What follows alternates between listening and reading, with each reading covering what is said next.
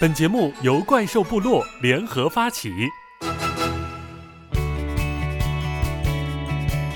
逍遥星球疯狂的长胖长胖，胖到了一百五了。我！我妈当时快崩溃了，说你是谁呀？天哪，你怎么胖成这样子了？你是不是你们家给你吃了猪饲料啊？教练真的是麦克至上吗？有一个教练是属于很多女会员喜欢的，这种情况真的会在教练行业里面有吗？不得不承认，就打拳会给带给人原始的这种冲动和吸引力，就是它有这种你说荷尔蒙也好啊，这种有雄性那种张力也好，会有的。这个咱们都会感动，因为这是真的东西。嗯就这种真的东西，它就是会特别引起共鸣，你不用讲太多。拳馆是红尘中的避难所。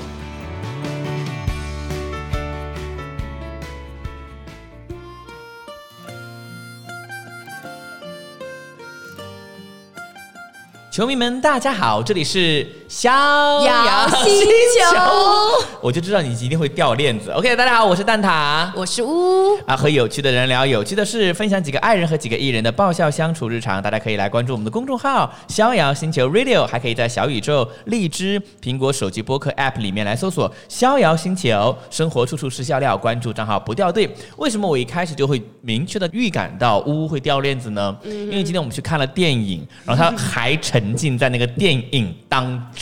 是的，我觉得太感人了。，对我们看什么呢？就是最近，嗯、在网络当中以及在院线票房榜上面都非常火热的《热辣滚烫》。是的，但是我觉得这个名字真的有点绕口。我跟别人说就是那个热麻辣烫，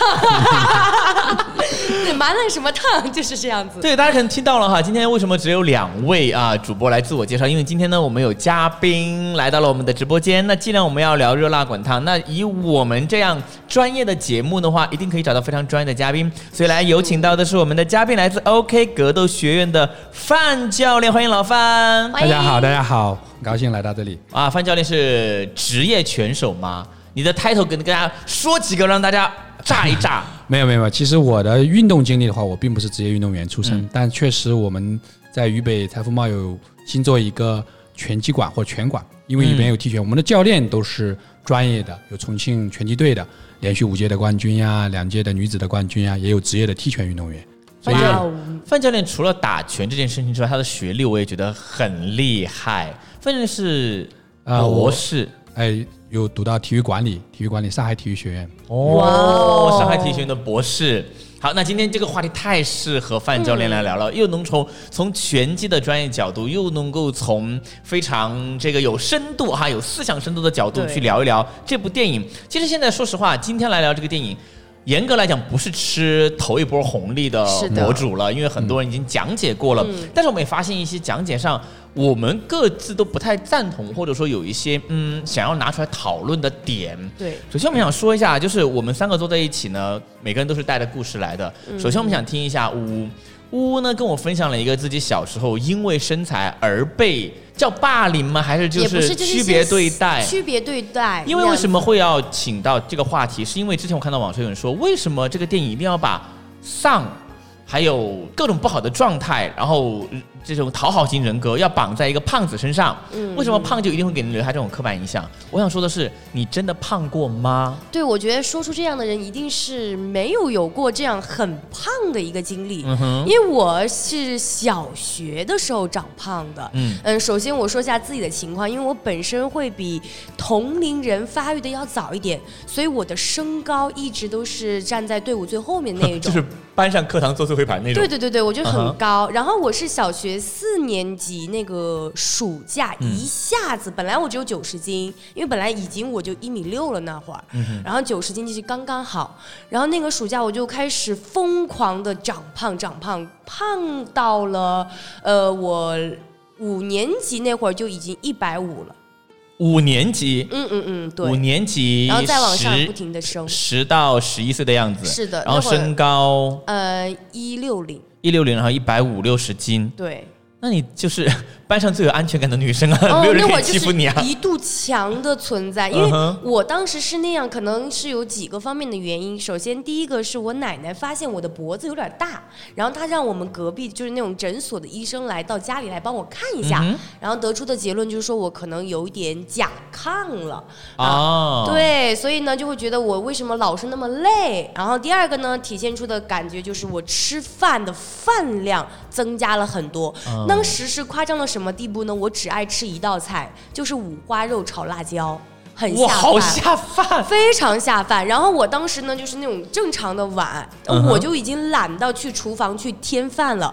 我都是把那个电饭锅放在桌子上，就一道菜，一个电饭锅，一个碗，这样来吃。我至少三碗米饭打底，当时。按哇，盘吃。对，然后吃完了隔了半个小时，我要再吃一些面包、牛奶。主食对，我就不碳水停的吃主食、碳水，然后每天晚上十二点，我准时会煮两包酸菜的方便面。哇，嗯我也曾经，我也曾经青春期过，我都没有这个食量。范教练，你们当时练体育的时候有有这样加过餐吗？没有，我觉得是这样。我刚才听了有几个细节啊，你是在五年级的一年胖，突然嗯，就是那个暑假的两个月，我至少胖了快三十斤。其实是肯定跟他的就是青春期有关，就是第二性特征哦出现、激素紊乱的变化。正常的话，大家会我们叫快速升高的增长期，这一个一个暑假可就能就窜了一头是吧？哎，，对，你会长一二十公分，嗯但是可能这个过程中确实你也去测过，可能有甲亢等等，，对，但是然后就会因为这个。当时甲亢也有很奇怪，因为我妈后来回来看到我，当时快哭了，因为你知道很胖，然后又喜欢穿宽松的衣服，又是冬天那会儿，我妈是过年的时候回来的，嗯然后穿那种厚厚的睡衣，然后头发又散着，因为胖你知道吧，我就会挡刘用那个刘海哦是遮脸遮脸，你就显得整个人又压又肿，然后又站在那儿。妈，我我妈当时快崩溃了，说你是谁呀、哇我能的想象得到对我的那个七八十斤的女儿去哪儿了？嗯然后就说听说是因为我得病的原因嘛，就赶紧联系我去那个，因为我当时是在村里，然后去县城啊，包括去主城啊一些大医院去看。呃，去挂了很多的一些专家号都去看，因为甲亢当时看的医生得出来的甲亢，它虽然食量大，嗯但是它会极度的消瘦，对他人的整个呈现的状态就非常的瘦。那你我是就是吃的多，但是非常的胖，所以医生最后得出的结论就是可能是青春期假性的那个甲亢之类的这样的症状。啊但是我也有一直就是在吃药吃药，然后我妈回来之后又帮我控制饮食，哦哎，所以就慢慢慢慢就会瘦下来了。所以当时你是既突然长胖，又是留守儿童。对对对对对。然后这两个 buff 叠加在一起，你在学校里面的日子会不会很嗯，其实我苦？我在学校里面还稍微好一点，因为我的性格本来就是因为我很大，所以在那个学校里面一直是大姐大的那种形象，啊所以我就说无所谓啊，我就我觉得没关系，只要自己开心好。就是当时我对外的说法都是这样子，那会不但是。会核心是讨好型人格的潜在？嗯，但其实是会。被周围那些邻居，你知道村里那些三姑啊、六婆呀，就是话很多。然后我当时因为我要吃的东西很多，我又巨爱吃面包这种东西、碳水的东西，所以我经常会下楼去一些小卖部买东西吃。然后我每次下楼出门的时候都会被议论，说：“天哪，你怎么胖成这样子了？你是不是你们家给你吃了猪饲料啊？”啊你还是一个十来岁的小女孩儿，太对，恶毒了吧？就会说这样话，是不是你们家都不给你？因为我有个弟弟嘛，本来当时就是会有一点重男轻女啊那种一些说法，然后就说你们家是不是不给你弟弟吃饭，全让你吃了？我的天呐，啊，你奶奶是不是在家给你弄的那个买的猪饲料给你吃啊？对呀、就会那种虫。所以当时我后来我想吃，我就自己偷偷从后门走，我就不从我们家门口正门正街走出去了，因为我觉得听他们议论，我觉得很烦。啊，嗯就是受到了还是很多言语上的攻击。对对对对，是很多，而且很多更多的是来自大人的。其实同龄人都还好，他们会觉得没有啊，你很很可爱，而且你很仗义呀，啊肯定对对对对人际关系处得很好啊对，。人际关系处得很好，主要是，嗯，大人，包括去学校开学，老师就说：“天哪，他说这是谁谁谁家的女儿，怎么开学胖成这个样子啦？”啊虽然他们没有明说胖不好，但是那个惊恐的反应还是会让你觉得很不舒服。，对，还有一个就是自卑的点，可能就是因为你胖的时候，你身体会发育，但你周身边的都是那种还没有发育。小妹妹、小豆芽，对然后你一个人就是已经很成熟的那样的一个形象了，我就会嗯。那时候就会不自觉的驼背。驼背，啊把自己藏一藏，会有这样子一个青春期的这种的一个烦恼。那后来你花了多长时间，又瘦到了一个什么样的程度呢？我应该呃小学毕业。哎，我小学那会儿，其实我妈回来就是勒令我少吃零食，然后少吃面包、碳水这些东西。之后呢，我其实都有一点点慢慢瘦了。嗯然后加上我那会儿呢，自己也有这方面的意识了，嗯估计是两到三年就大概维持到，我觉得相对正常，就是一百一。啊，哦有时候就是控制不了，就一百二的这样的一个状况。但那会儿对我来说已经瘦下来蛮多了。但你是学播音专业的学生哎，对呀、所以你有艺考哎，那是我后来上高中。其实我在我的整个学就是学生生涯当中，我一直在跟减肥做对抗，包括每一周我到学校，我就会给自己定目标，就是我会买很多方便面。然后我中午不去吃食堂吃饭，然后就吃一袋方便面，然后晚上的时候我就吃一个苹果和一杯酸奶，或者说一天啊。到了我高中的时候更离谱，就一餐只吃一片吐司。对，就是通过不断的通过节食，然后晚上会适当的一些运动，然后周末回到家，我会在室外一些广场上跑个五六公里这样子。哇，艺考的时候更夸张，我是跑十公里每天，每天十公里。对，在跑步机上跑，跑下来要吐了。因为我看到很多人说贾玲瘦下来之后，他们很心疼贾玲，觉得这个过程很痛苦，因为很不开心。会真的不开心吗？嗯，老实讲的话，因为我当时那个减肥的观念其实没有树立的很好，就是不不不停的是通过节食这种方式，嗯，不太健康就是不健康，它瘦下来很快。哦。但是你一正常饮食，它又胖的其实很快，反弹反弹的其实是很快的，所以你就掉入了这个漩涡。但是好像也没有说额额外的不开心，因为你当时也不知道做什么，就是觉得降一点点我也很开心，只要是不让他胖的很离谱，我觉得那个时候还是单纯对就觉。得很好了。哎，那我问一下，瘦你到底那个时候瘦下来到一百嗯，最低的话应该是一百斤。一百斤？嗯那你一百斤的时候和你最多一百五六的时候，哪个状态下是更幸福的感觉？我觉得会是一百斤，因为大了之后你会有爱美的这样的一个呃意识的，嗯嗯。其次的话呢，就是因为我本身对于别人对我外在的评价我是在意的，哦嗯。如果说你自己没有说，我觉得无所谓，我真的就是我觉得我胖，我吃对我来说是最大的很幸福的东西，我觉得无所谓。但对我来讲的话，我是会受到别人就说你哪儿胖了呀，你哪儿怎么样，我会很敏感。但其实只对胖哎，别人说我哪儿长得不好，我觉得无所谓。所以说，电影里面大家说这个胖子啊、为什么一定要和这些不好的词汇联系在一起？其实是因为我们成长的这个年代，它就是会有这种对外界的印象和评价，嗯就是会把这两件事情联合联系在一起。对，而且特别是我初中的时候，就是因为那会儿男生，因为我本来长得就高，那会儿其实也还没有很瘦，所以相对于同龄来说，我就是很成熟的一个外观。嗯然后就会有那种小男孩会跟你开一些玩笑，但那个玩笑其实很戳你内心，就什么胖子呀，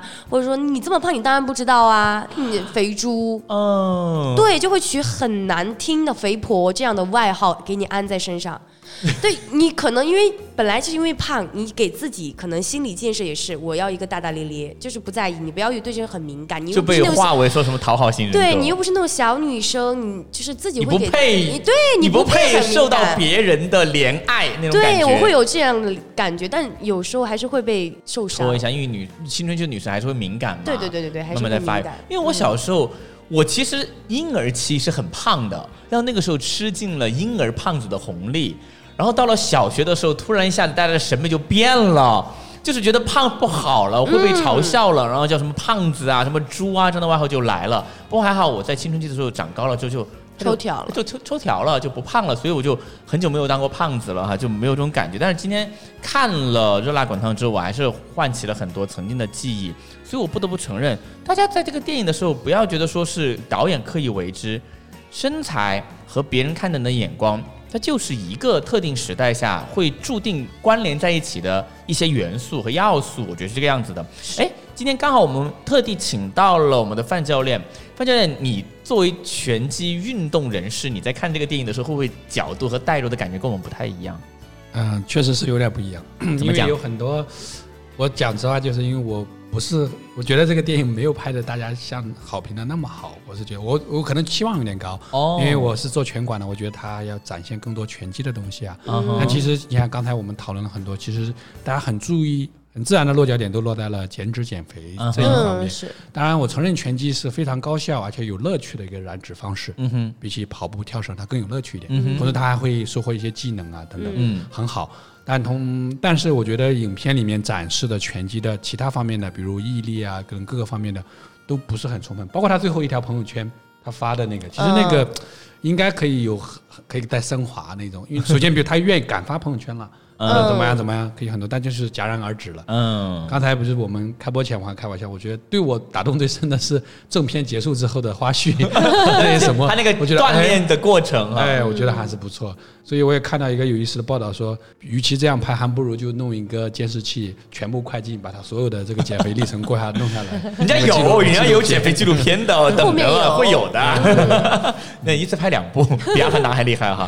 所以从专业角度讲，我个人在看的时候，我很好奇，因为最后是在真的上拳台和职业选手 PK 的那个过程当中，是打到，当然我知道肯定是有化妆的效果啦，什么流血呀、什么的，但是。从对手的反应来讲的话，因为对方是职业拳手，从你的角度看，他是真的有在真打吗？因为路演的时候，贾玲说让对方真打的来着。这个就取决于什么是真打嘛，就是换句话啊说，我们对真打的定义。当然，我觉得他已经算速度啊、频率啊、节奏上，包括出拳的组合上比较接近于真实了。但是，呃，还是那个观点，就是我们永远不可能拿自己的业余爱好去挑战别人吃饭的饭碗嘛。嗯他只要是一个专业运动员，即使我是一个票友，我虽然自己有拳，我天天也训练，只要是我跟我的教练，他说他真打。放心，我可能一两分钟 都坚持不住，然 后因为 首先，它的进攻的密度就让你无法喘息，你是防不住的，你防到上面，下面就防防不住。啊。第二就是你的体能，当你瞬间紧张之后，你的体能掉的会非常快，对对对，就是会非常非常累。因为挨打之后那个心率是不是？我真的发现两分钟在那个电影里面感觉好漫长啊，在全在台上，好两分钟怎么那么慢，还没到，我已经撑不住了，感觉。但是我刚刚有感觉，因为刚刚那个范教练跟我示范了一下，我就 已经不能呼吸了，那个威慑力就来了是吗？不能呼吸了，已经忘记吓到。了。所以说，嗯，为了追求影视化的效果，就是打拳的动作幅度上可能已经达到了专业的选手，但是力量还是有所收敛嘛，肯定是要保护一下演对员。，其实这也很正常，因为呃有很多这种格斗类的电影嘛，拳击电影，像《洛奇》或什么，嗯他为了拍出这一个镜头，他可能要要做好几遍这个动作，嗯来从不同的角度，甚至不同的机位展现，比如一个勾拳打上之后的东西，甚至有慢镜头等等。所以在我看来，肯定不存在真打。啊，嗯那当然，你就把它理解成一个武侠动作片一样，它是有剧本的。我前面要打你一个之后，你要做一个反击之后我要干嘛？在这个意义上，我我不认为有任何真打。嗯真正真打是观赏性肯定不高，不好看的。哦，那倒是。确实，就没有那么多可以展现的东西，那就完全是关注在如何击打到对手这件事情上面了。然后你你去看职业的拳击比赛或 US 比赛，如果你不是拳迷的话，你会开始觉得无聊，你不知道他在干什么，哦，是吧？半天游走也不出拳 或者试探，在磨时间。对对对跳，不但是他那个时候，如果你呃喜欢这个运动或懂一些技术的话，你知道哦，他这个铺垫是为了，比如打上面是为了做下面的铺垫吗？或前腿踢一个腿之后会有铺垫，你会看这些策略，就是没有演示出来，就像打牌一样。哦啊，你你会打牌的人，你会知道，嗯，那他为什么出这个牌干嘛？那不会打牌的人，那为什么呢？就是只是在在出动作而已。哦，他也是有这种技术含量、智慧在里面。我觉得可以。今天这范教练的第一趴的内容已经告诉了我们如何去看待真实的拳击赛哈，不要说把它总是把电影画面带入进去，感觉是不太一样的。哎，那那个拳馆的这个场景，在你作为一个专业的拳击教练和老板来讲的话，你觉得那个里面的人物啊，包括说教练的一些刻画呀，你怎么看待？哦，这个就像我们刚才开播的时候，我有简单的观点。其实我是觉得稍微可能贾导对于人物的刻画，我觉得单薄了一些，就是用一些刻板印象来展示和快速的让观众理解，哎，他就是这样的人。哦但是作为一个从业人员，我是不开心的。虽然给我哦带来了流量，但是也有负面。对，因为本身我们这哪个环节让你最不爽？你跟我说。嗯 就是我觉得雷佳音呃啊饰演的那个角色啊是吧？后面很无情的无情的分手，嗯。同时他的结局要去搬砖，而且还要偷懒。其实我觉得这个，如果哈，如果他是拿过冠军的运动员，嗯哼，你放心，绝对不会是这样。但是雷佳音扮演的他不是冠军啊，他本来就是一个他是专业运动员，呃运动员热爱拳击，拳击但是连烟都戒不了，他们就会有侧面的反应。那个，嗯哼嗯，说他可能毅力也就一般般。对，说他毅力一般。这个就刚刚讲到人格比较单薄嘛，比较脸谱化的，想要刻画一个渣男。健身教练最后只能去搬砖。其实是不会的。就像我认识的这些拳王或什么，嗯你要充分相信一个人他在某个运动项目上能拿到一定的成绩，在我认为从学历上他已经达到硕士和博士的高度了。嗯，哦。他他他的这个领域，就像你们是播音主持，你们从嗯专业出来的，你们在这里就一定是有一个什么的，哇。而且他的情商和智商不会差到说这些基本的东西不有。而且我很认识的很多拳王都有老板给他投资开拳馆或者嗯他的为人处事不会差的，他的情只是说可能他的相对读书少一点，比如他需要有一些学习的经历去过，嗯这个过程中会有人失败，甚至我们有些奥运冠军呀，哎也是嗯嗯是吧卖奖牌什么也有这种新闻，嗯但是我们不能。我觉得是新闻放大了这一点。你去大数据看的话，我还是更相信一个有运动成绩的人，他的情商、智商和努力程度是不会差的，要不然不符合逻辑。大家喜欢把那些运动员和傻大个联系在一起，完全是谬论这个东西哈，完全不是这个样子。会有一点。因为我可能没有很接触专业的运动员，就学体育的，比如说像高中就有很多那种体育生，嗯，就是又高又壮，傻大哥，但是他还高中啊，他还只是学生坐后啊。排。那种傻是一种可爱嘛，说明我们比较 单纯就是直健身，就是出去就是训练，回来就上课的时候就睡觉，但也不闹事儿。我们老师还经常表扬他们说，虽然不好好学习吧，你看他们也不闹事儿啊，对，很很识趣啊！对，就很乖。哎呀，你开玩笑，我们面前坐的范教练可是博士来的哈，所以大家完全可以见的对学历很高的体育生大家。完全不用把运动员或者是爱好运动的人和无知画上等号，不能完全是谬论。大家是一种刻板印象，就像电影里面有些角色的刻画，就老板就是很油腻，就是喜欢开女员工油的那种。对。不要有这种，这电影但我确实很刻板的，我觉得 很符合我的想象。看太多了。哎呀，真的是！哎而且这个电影里面还有几点，我觉得在网上讨论比较热烈，就是说贾玲她瘦下来之后，呃，那个演员哈，她在演戏的时候，虽然有一个白裙和大波浪的造型。是，她说一个胖胖的女生靠毅力磨砺自己，然后成为了一个能够上擂台打拳，反复告诉自己成为更好的自己，我已经赢了的这么一个自信的人了，却还要去呃讨好男性观众，要穿这样的白色长裙礼裙，我。屁啦！我觉得不是，我也不认同这个。我真的很不理解，我觉得这个完全是为了博眼球是的，完全为了黑就是为了黑。那一个女生她以前穿不了，对吧？我好不容易瘦下来。我就是为自己漂亮，是为自己的。说是博眼球，那个是你们自己心中的想法，就像那个服美役一样，我自己觉得漂亮，不是说为了讨好任何人。对，写这个观点的肯定是男性的自嗨观对点。，男人家并没有一听想这话是给我们男的说出来的。对，而且有有可能是刻意想要挑起性别对立哈。对还有一类人就是百元之恋党，啊，就看过原版的朋友，然后会觉得这一版怎么怎么样怎么样。我不得不承认，嗯，国情不同。环境不同，然后呢，尺度不同，然后再加上它的上映的受众不同，它一定会做一些本土化的改变。大家在很热烈的讨论很多，不管是说立场也好、观点也好、性别也好的时候，不要忘了，它是一部贺岁档的喜剧电影，对，嗯它图的是热闹。大家如果太较真儿，那真的就有点输掉的意思了。所以两位有看过原版吗？我有，感觉怎么样？我觉得，嗯，原版的话，我觉得挺不错的。我当时看就觉得也是很励志，然后也很激励。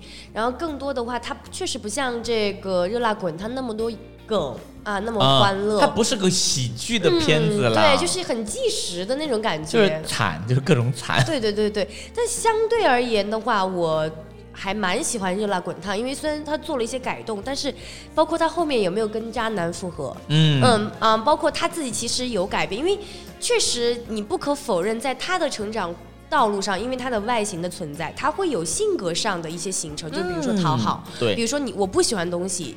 我会说喜欢。啊，嗯呃，我自己可能没有那么多明确喜好的一个表明，但是到了后面那个男生去约她的时候，他说看心心情嗯，还有一个就是，嗯，他的声音依然是小小的。他们说，确实一个人他的性格形成这样子，他也不会因为通过了拳击就变得非常的外向，变成一个社牛，然后但你现在嗓门很大哎，因为我一直都是一个大嗓门。你说嗓门也大是吗？是的，这个并没有影响到我。也是没有改变，对不对 了？我没有啦年轻时候的体重其实奠定了他有很好的肺活量，所以适合干播音组。哦 那那倒真的是有可能。早点认识范教练就好了，是？吧？我又不用吃那么多苦了。对呀、早早的有人正面的激励你、鼓励你，说你可以继续，说不定你现在你在拳馆里面当教练了，已已经成为范教练的销冠。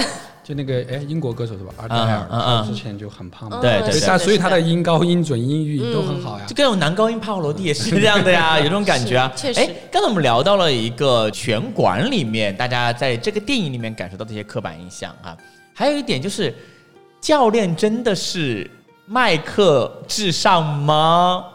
嗯，如果是按行业来划分的嗯话，其实前几年我不可能不承认，就是行业肯定是为这个导向的，因为这是属于行业的快速增长期。嗯就大家希望现金进来之后，我作为经营者，我拿着现金我再去开新的店，就快进快出。嗯嗯所以从管理上的各个方面会导致麦克为主。但其实经过这几年，其实市场特别是健身市场趋于饱和之后，有些店跑啊，跟各个方面经营不善关。以及客户的认知高了之后，嗯其实我们整个行业内部现在早就都不是卖大课，有一两百节课这样去卖啊，都是转向重视服务、重视专业、重视运营。啊都是这样转向的，因为它这个属于行业的规范发展的过程。哦就是说，嗯，而且呢，就像大部分教练，因为他们的社会阅历不高，他做销售是有天生的抵触的，大部分哈，嗯啊，嗯但是在快速行业快速发展的时候，因为有一些教练。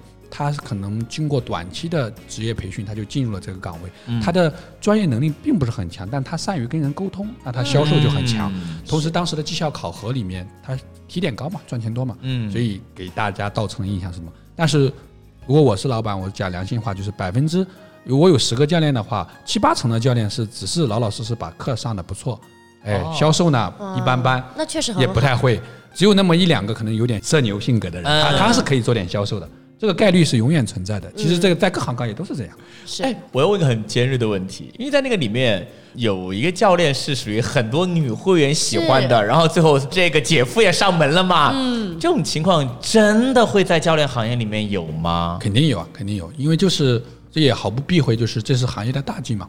包括也有我们也有因为这也开除一些员工啊，什么这都有的。我回到应该是早年间吧。呃，永远会有，因为换句话说，它的这个场景决定了这种事情的概率就要高嘛。嗯哼，对对对，但我现在就是对于那种健身房啊，不是拳馆，健身房的概念就是白袜子，都是那种人，你也觉得？聚集会比较多。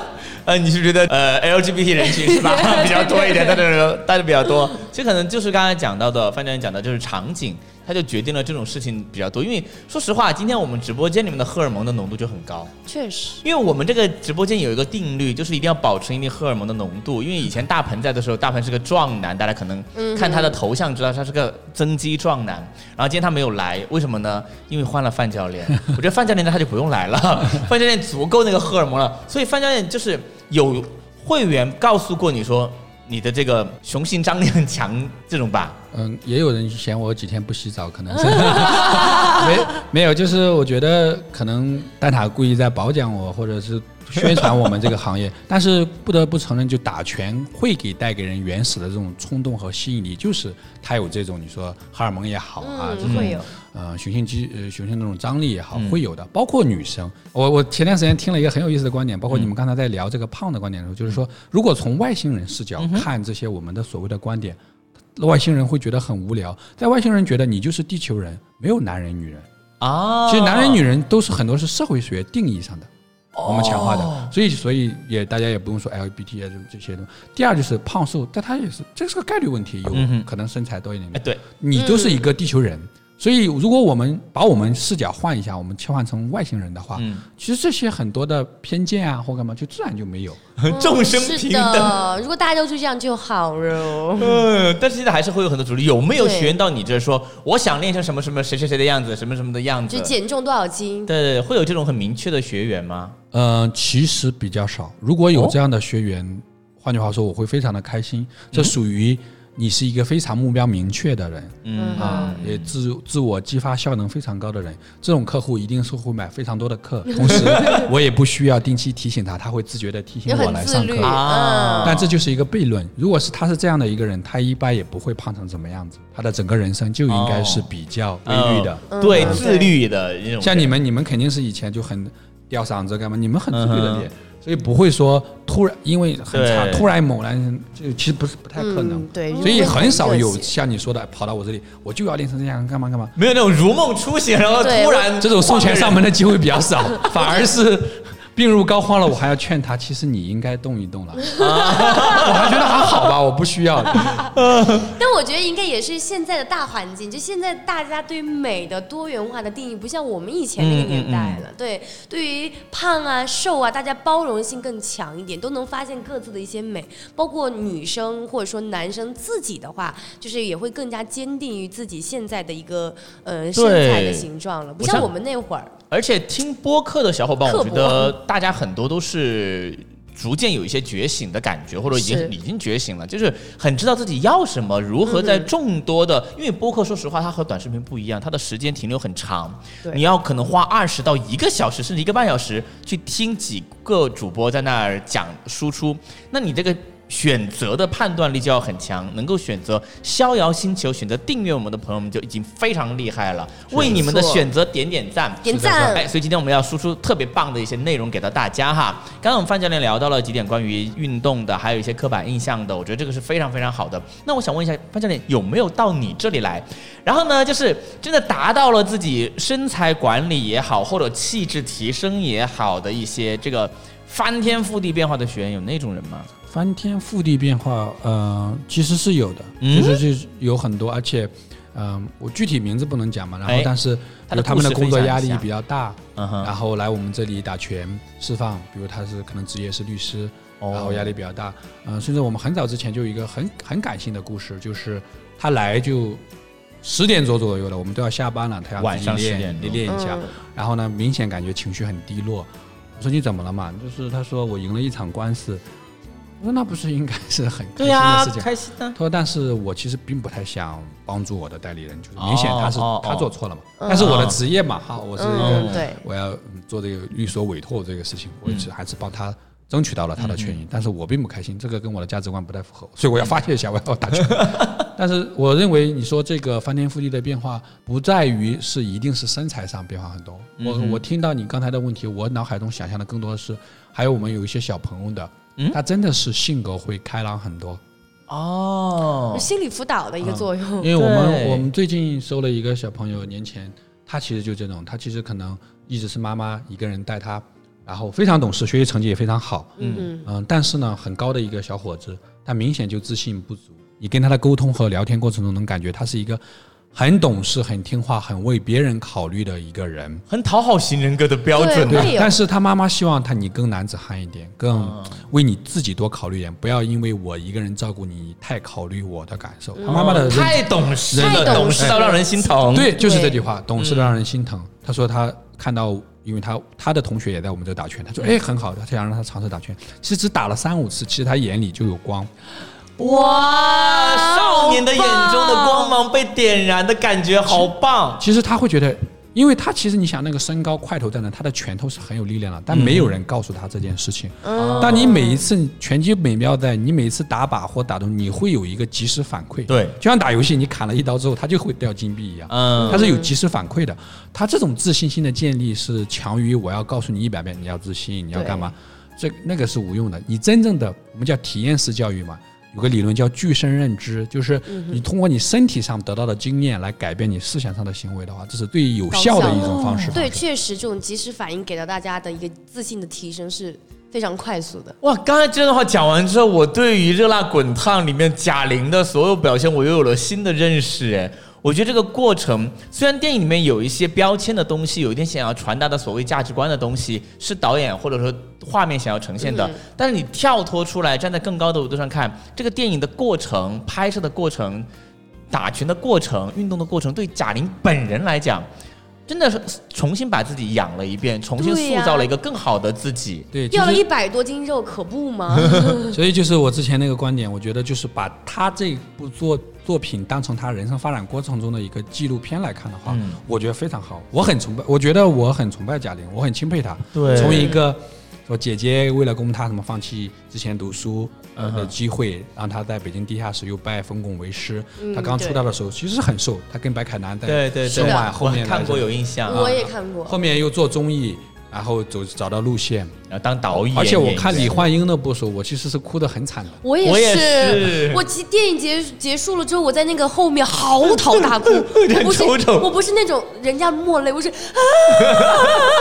我是真的嚎啕大哭。但是猛男落泪就听上去很夸张因为哎他对那种母亲母爱的这种传达和表述，我觉得确实是，啊嗯，就就是很细节。因为我们忙着成长，忙着读书，忙着什么，你可能猛然回头，父母都老了，嗯，对就，不在了，没有机会了。那他用了一个穿越的手法，让哎完成一些东西，其实就非常非常感人。嗯，而且我觉得，就像虽然我们可以从不同的角度说，就像我说，哎，我觉得我希望他表现更多拳击内涵的东西，嗯但其实如果从他的整个过程，我觉得他已经很完美了。而且他说过嘛，比如票房达到多少亿，我就要瘦成人家三遍。对那人家又做到，这是很酷的事情，就是非常棒了。嗯对，我觉得从人上面来讲，他真的是非常非常优秀。很成功，而且最后他们说出场的那个体脂率就是很棒，整个人都感觉不一样了。非常那个肱二头肌。我是很欣喜的，我是很开心的，我是几乎不带批判的去看这部电影和看贾玲做这件事情的。嗯，而且甚至我虽然泪点比较高，我在全程没有哭，但是最后有一个画面真的让我哭到了，就是电影正片完了之后，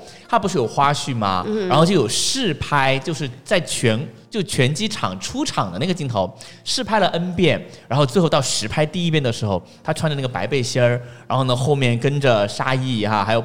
教一个哺育练嘛出场教练两个出场的时候，他一出来走了两步，他就他开始自己哭了他就落泪，然后赶紧弯腰回到那个房间里面去。那个不需要演技，就是全是真情实感好。真实，就是这反正确实，你觉得你心心念念付出一年多，然后终于那个胜利果实在你面前，你有点不敢相信的那种感觉，就代入被感自己感动很，强，真的代入感太强了。就是任何人在面对自己成功临门一脚的时候，都会有有这种那种心流颤动一下的那种感觉，好抓所以。就前面的问题，你问我那是真打吗？为什么我看那些镜头我没有什么感触？就是，但这个咱们都会感触，因为这是真的东西。嗯就这种真的东西，它就是会特别引起共鸣，你不用讲太多对。就大家肯定知道这个是就，以及就是包括有人还说他是不是 AI 的或干嘛的，对，真的有人但其实你只要走进影院一看这个，其实你就会哦，这个非常值得钦佩。嗯其实这个是可能大多数观众最钦佩和买账的点。对，就像我本人的话，更多是带入自己的一个感受进去。成长经历对跟他一样了，嗯因为我觉得所有肉肉的朋友们想要回到一个很健康的 BMI 的时候，他肯定是要通过运动的，而运动本身带来的除了挥汗如雨、多巴胺之外，其实是枯燥的，甚至是是寂寞的、孤独的。那这些苦可能无法为外人道也，但是。你自己经历过，你看到贾玲的这个过程，你会感同身受，很容易有共鸣。不过还是说回来，就是很多朋友说，哎呀，老是拿那个瘦身一百斤作为一个标签、一个宣传卖点，哈，这个好像很无聊。老是说，老是说，没有什么意思。但我不得不承认，这个很值得当卖点，对，很值得做。或者是可以反问这些人，嗯就因为你们听不太懂太多深的，我只能讲一个浅的点给你们。哇，我今天非常棒啊！我觉得，嗯，老实跟大家讲，逍遥星球所有的主播，我们都在认真的锻炼，而且我们有个共识，就是到了夏天来临之前，大家都需要有一个自己身材，不一定非要八块腹肌，也不一定非要瘦到马甲线，但是有一个自己身材的标准，想要健康积极的状态呈现给大家。因为过年确实都胖了好多斤了，是的然后想要用成为一个更好的自己吧。我们并不是说一定要用某种主流的审美来框定大家、限制大家，但是让自己更健康，这件事情一定是没有错的，对不对？没错，是这。这时候必须插播一个我们的价值观，就我们叫 OK 格斗学院嘛。啊嗯哼其实里面是两层意思，比较标准化的解释叫 Own Kingdom，就是哦这是你自己的王国。对在打拳的过程中，你会有一个新的身份，你就是一个拳手。嗯哼，你不是妈妈，不是什么孩子，不是你就是一个拳手，在你嗯这个级别的拳手。第二层意思就是一切都是 OK 的，就你的体脂率是百分之二十，是百分之十，其实都是 OK 的。做不被定义的自己。哎哇，所以我们拳馆里面有一有一个 slogan 嘛，贴在那里，就是拳馆是红尘中的避难所。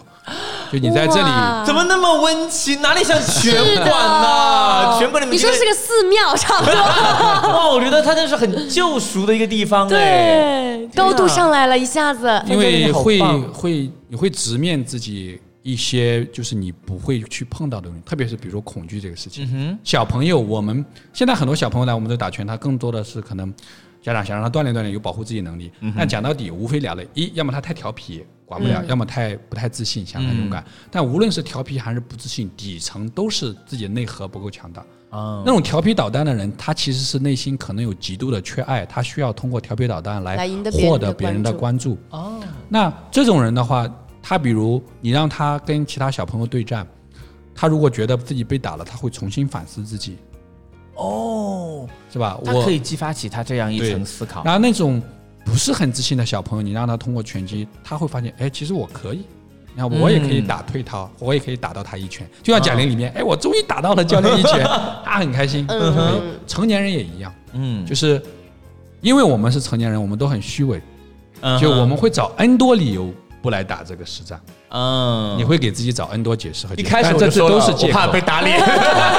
但所以，我刚才我就用解释规则的告诉你，其实从护具角度，从全套的角度，从包括你训练水平的高低里，你肯定不会受伤的。嗯，但是就是内心的恐惧嘛，但是恐惧它是来源于过去或未来，它肯定不是当下的事情。你当下的事情，你有只有疼和不疼。嗯嗯，所有的恐惧都在你，比如你可能被车撞过，你可能每次经过那个路口，我就觉得，哎呀，哦，对，这是你的想象，但当下这个事情根本没有发生。佛家讲，你就活在当下嘛，你就是在当下这一刻，那两分钟是最真实的。你要上去打拳的话，那是最真实的。这个是我愿意，因为我做过体育行业的很多方面，我买过健身器材，做过体能培训，做过健身。最终我选择格斗、落脚，而且来到重庆做这个事情，就是因为我觉得在这些方面、价值方面，它比较能说服我，让我觉得这是可以一个比较长期做的事情。而且你有了一个场地哦，感觉像在布道一样。没有好会没有没有，说哟，对就是买课马上。对他，我觉得范教练让运动这件事情的定义更清晰了。对我觉得没有人可以定义某件事情，但是我觉得范教练刚才讲的东西，我是很认可的。是的因为我不得不承认，当我曾经在特别迷茫，然后工作也不顺利，也不知道自己未来在哪里的时候，我选择健身，也是莫名其妙走到健身房，然后就莫名其妙办了卡，然后健身我才发现，哇。他之所以会让你上瘾，是因为他告诉你，你每天都在变得更好。对对。你不管是心态也好，身体也好，状态等等等等，你发现这是你真的只要付出努力就可以百分百得到回报的一件事情我。这是我们俩完全一致的观点，嗯就是说我们都有分清的可能过阶段，或者是对社会不理解的时候。讲直白点，社会不是一个你付出多少就一定收获多少的，对，是的，，它有很多的不公平，它就是社会就是不平等。但是只有运动这个东西，你自己是清楚的，你偷懒了就是偷懒了，然后你努力了，你就是有努力的成果，多它是非常吃了就是公平的胖了。我也当然也很希望有个资本过来说，嗯，蛋挞你瘦到多少，壮到多少，二十亿，我们对赌一下，我也很愿意。好，开玩笑，开玩笑啊！当然还是要祝贺贾玲，我觉得这部电影继续大卖，嗯再创奇迹。第一，我觉得她是我我们可以说是看着她从出道到现在，有一种养成系的感觉，希望她好。另一方面呢，女性导演做到这个份儿上的人真不多，独一份儿，独一是现在她的票房累积的话，这方方面面，不管是于个人来讲，还是于行业来讲，都是个非常好的信号。我们也希望有更多优秀的作品，不一定非要是一定要所谓传递某种价值观，而是真的能够让大家喜闻乐见吧。这样的作品能够出现更出圈的作品也好，更优秀的、更让大家喜欢的作品也好，都非常好。也希望大家多多喜欢和订阅我们的逍遥星球，我们也会持续输出让大家喜欢的内容。好了，今天非常感谢来自于我们重庆 OK 格斗学院的范教练，来，范教练，欢迎你进行一个植入，我们的位置在哪里？怎么联系你们？欢迎大家来到我们拳馆来体验和参观，大家一起打拳。我们就在啊、渝北洪湖东路那边有个财富中心，这个商场财富茂，啊，我们就在一楼，很好找，嗯而且有很大的平台，有拳台啊，而且我们里面呃设施比较完备，大家可以来了之后有不同的体验形式，也有团班课，就一起人，也有私教。选择一个你这种开始，因为我觉得起码看到这个电影，对自己最好的一个交代是，你应该有理由和给自己一个多一个可能去尝试这项新的运动。嗯太有理由了！我当时看完我就说我要报班儿，我要打拳。